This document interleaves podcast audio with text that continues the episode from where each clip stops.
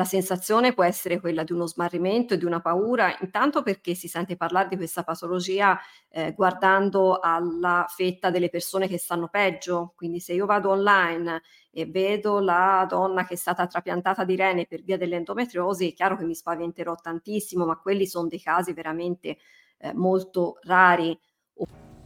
Vi siete mai chiesti cosa succede quando ci concediamo il permesso di essere vulnerabili e raccontarci senza giudizio? Io sono Erika Isotta e questo è Embracing Life. Oggi parliamo di endometriosi. Sono qua accompagnata da Valentina. Ciao Valentina, grazie per essere qui con noi. Ciao Erika e grazie mille per l'invito.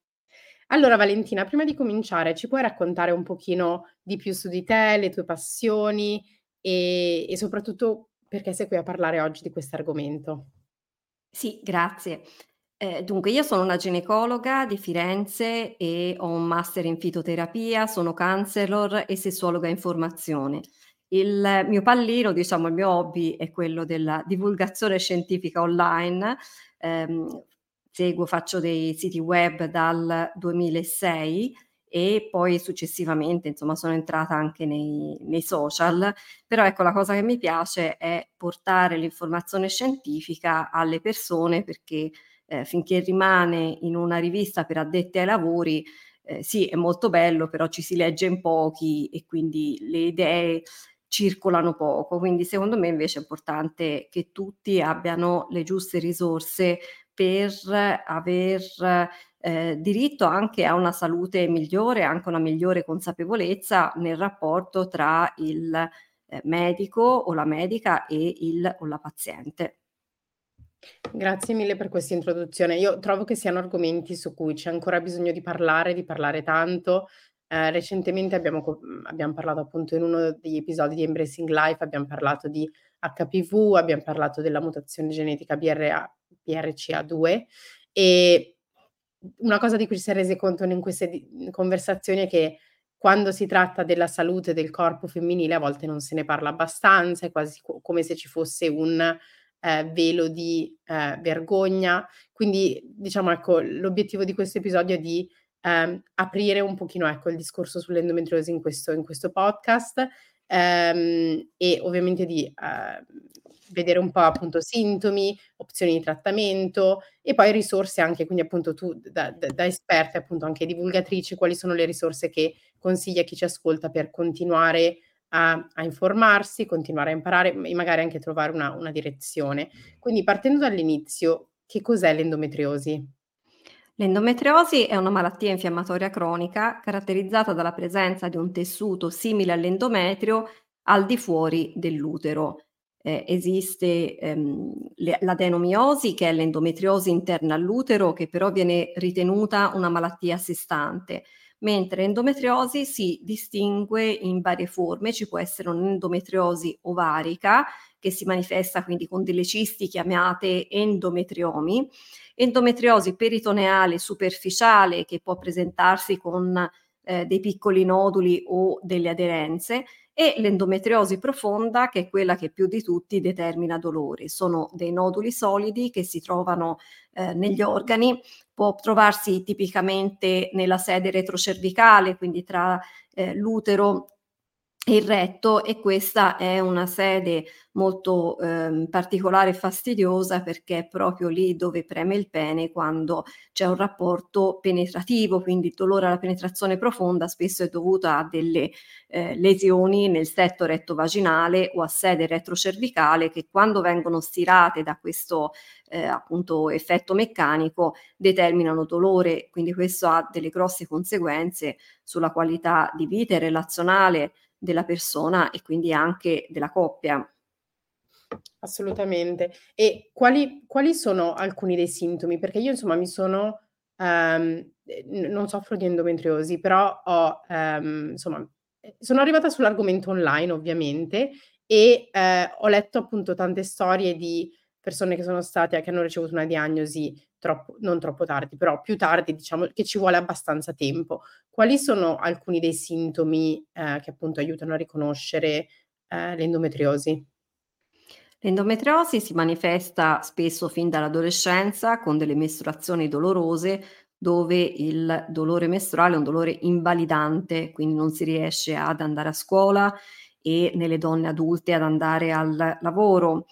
Ehm, si prendono degli antidolorifici che però non funzionano a sufficienza ci si sforza di fare le cose normali, ma a volte non si riesce perché magari un dolore che determina vomito, uno svenimento, quindi una grossa, un grosso impatto sulla qualità di vita.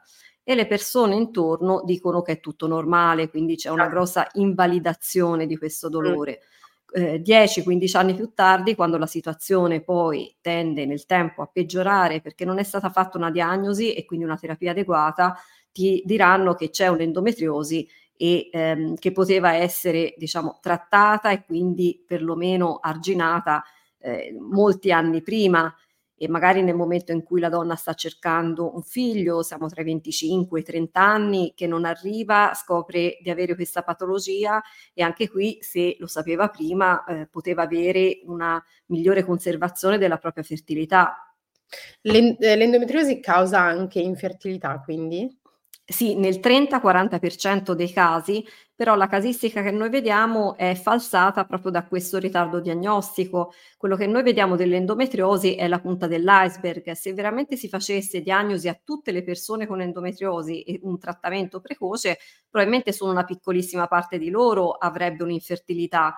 Arrivando molto tardi, quello che noi vediamo è una eh, fetta di quelle persone che hanno un quadro generalmente più grave e che quindi si trovano ad affrontare delle problematiche più importanti con necessità di ricorrere alla procreazione assistita che comunque ha una performance inferiore rispetto a chi non ha l'endometriosi sia in termini di quantità e qualità degli ovociti e percentuali poi di gravidanza in definitiva, quindi di bimbi in braccio.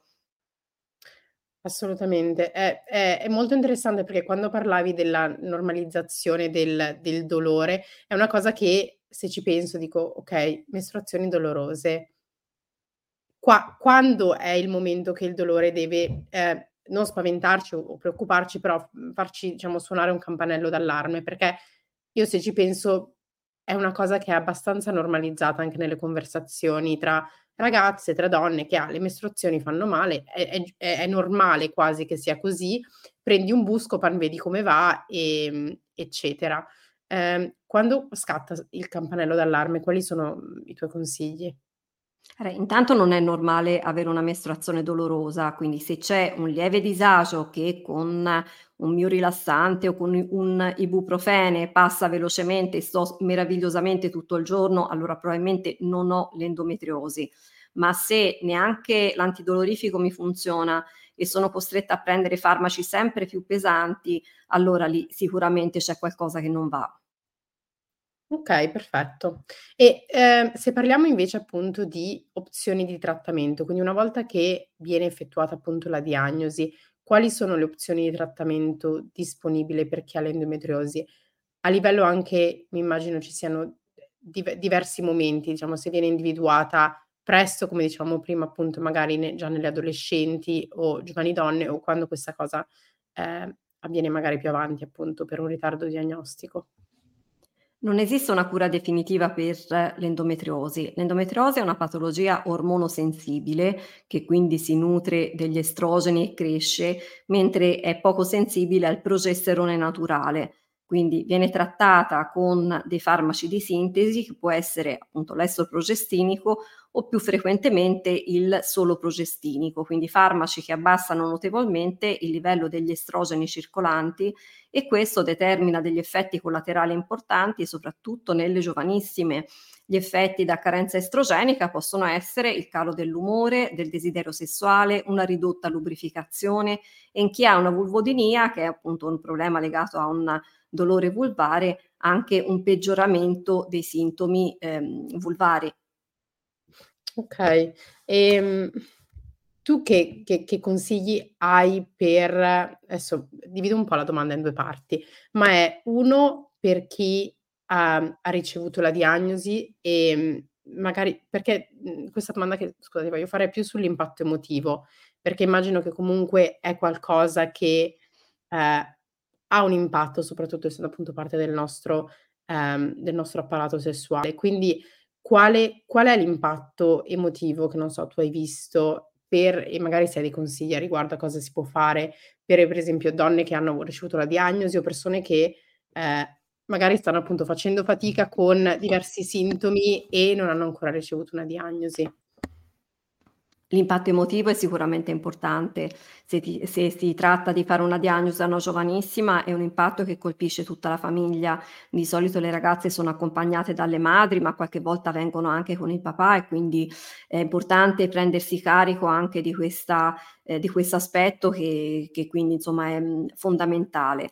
Ehm, la sensazione può essere quella di uno smarrimento e di una paura, intanto perché si sente parlare di questa patologia eh, guardando alla fetta delle persone che stanno peggio, quindi se io vado online e vedo la donna che è stata trapiantata di rene per via dell'endometriosi, è chiaro che mi spaventerò tantissimo, ma quelli sono dei casi veramente eh, molto rari o comunque non sempre l'endometriosi determina invalidità, in tante persone asintomatico, quindi devo spiegare bene alla persona che magari mi viene solo con una cisti ovarica che sì, dovrà trattare quella cisti ovarica, ma se sta discretamente la sua qualità di vita e presumibilmente anche la sua fertilità sarà buona, quindi va un pochino anche scremato il, la situazione e personalizzato l'intervento a seconda eh, della, della condizione diciamo individuale.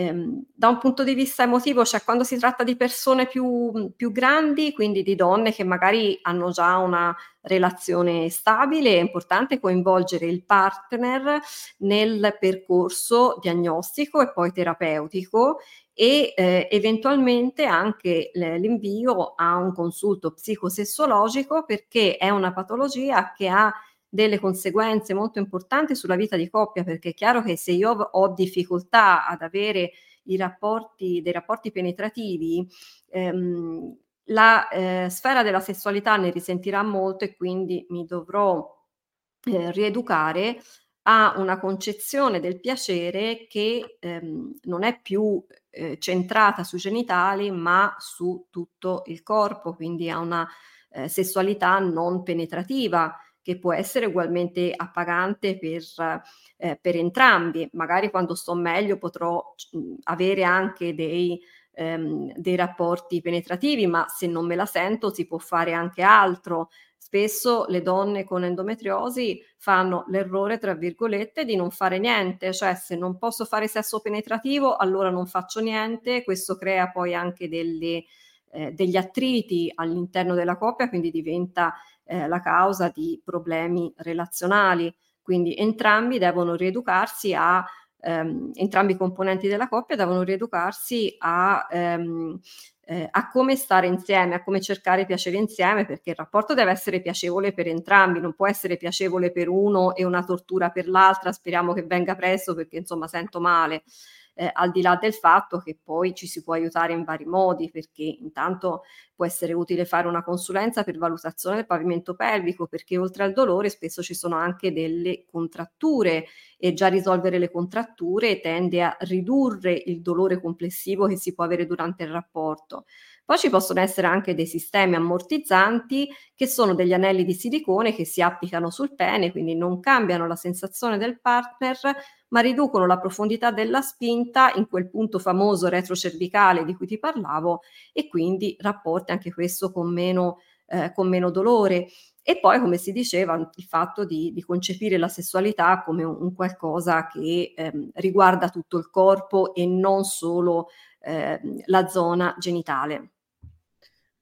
Ti ringrazio per questa risposta, perché ovviamente si tratta di un discorso più ampio in cui c'è tantissimo bisogno di conversazione. Insomma, quello che, che traggo da, da, quello che mi stai dicendo è che è importante parlarne, parlarne in quella che è appunto la famiglia, come può essere appunto se una persona è più giovane con i genitori, se una persona ha già una relazione stabile con eh, il o la proprio partner.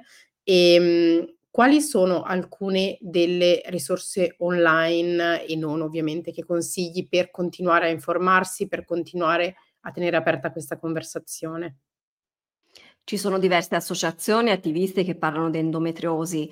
Eh, io ho collaborato in passato con Ape Endometriosi, ehm, ci sono tante ehm, utili risorse sul loro sito, ma poi c'è anche la voce di una e la voce di tutte, Ehm, poi pensiamo anche a Endocare, che è un'associazione di medici e pazienti che ha sede proprio a Firenze, insomma, dove sono anch'io, ehm, e poi anche, per esempio, il blog della Sara Beltrami che si chiama Predicato Verbale, dove parla, per esempio, molto anche delle tutele legali. Sara sta facendo un lavoro veramente molto importante a livello politico con la raccolta di firme e stanno andando avanti nella loro regione, in Emilia Romagna, per avere migliori ehm, diritti per le persone affette da endometriosi. Poi se avete voglia, insomma, date un'occhiata anche al mio profilo Instagram, Valentina Pontello Ginecologa, e ho anche un podcast che si chiama Endo Podcast, è gratuito su tutte le piattaforme, dove si parla di endometriosi con medici e attiviste per avere un quadro a 360 gradi di che cos'è questa patologia. Molto interessante, infatti volevo arrivare sul tuo podcast. Ci puoi raccontare un pochino più del podcast, di come è nato? Ehm, perché ho visto ci sono già tanti episodi fuori, quindi che episodi avete fatto, se ce ne sono, non so, alcuni che ti stanno più a cuore, che vuoi consigliare a chi a chi ci sta ascoltando? Allora, io inizio a fare podcast con Sesso e Volentieri, che è un programma di educazione sessuale gratuito pensato per eh, le persone dall'adolescenza in poi che è molto seguito dagli adulti e anche da chi ha figli adolescenti. E quando ho preso un po' la mano con questo, ho recuperato del materiale che avevo fatto con delle dirette Instagram e le ho ehm, rimesse appunto come a podcast. Il risultato in termini di suono non è proprio splendido perché faccio tutto io, sono la producer, il tecnico del suono, eccetera, eccetera. Quindi si fa tutto a budget zero, ma con veramente tanta voglia di comunicare. E il mio, l'episodio a cui tengo particolarmente è l'ultimo che ho pubblicato, che è quello sulla eh, cannabis medica con il professor Fabio Firenzuoli, che è stato mio professore di master, ehm, master di fitoterapia e medicine integrative. Perfetto. Io guarda, ti ringrazio, è stato un episodio estremamente interessante in cui abbiamo potuto imparare sicuramente tantissimo. Io personalmente sento di aver avanzato molto quella che era la mia conoscenza e ehm, com- ci puoi solamente ricordare appunto dove trovarti su su Instagram o su altri social, se hai un sito, ehm, per chi ci ascolta? Eh, cercate su Google Valentina Pontello e se vi va mi seguite su Instagram come Valentina Pontello ginecologa. Grazie, grazie a te per l'invito, è stato bello stare con te e complimenti per il tuo podcast che seguo sempre molto volentieri. E così siamo giunti alla fine di questo episodio di Embracing Life. Io spero di averti fatto sentire come a casa, ma soprattutto di averti offerto un momento di intimità e di riflessione. Se questo episodio ti è piaciuto, mi farebbe tantissimo piacere avere il tuo feedback. Eh, mi puoi scrivere sui social media, su Instagram, dove sono come Erika Isotta o sul profilo del podcast embracinglife.podcast o anche su LinkedIn Erika Isotta Surace. Fammi sapere cosa ne pensi, taggami e lasciami una recensione da qualche parte.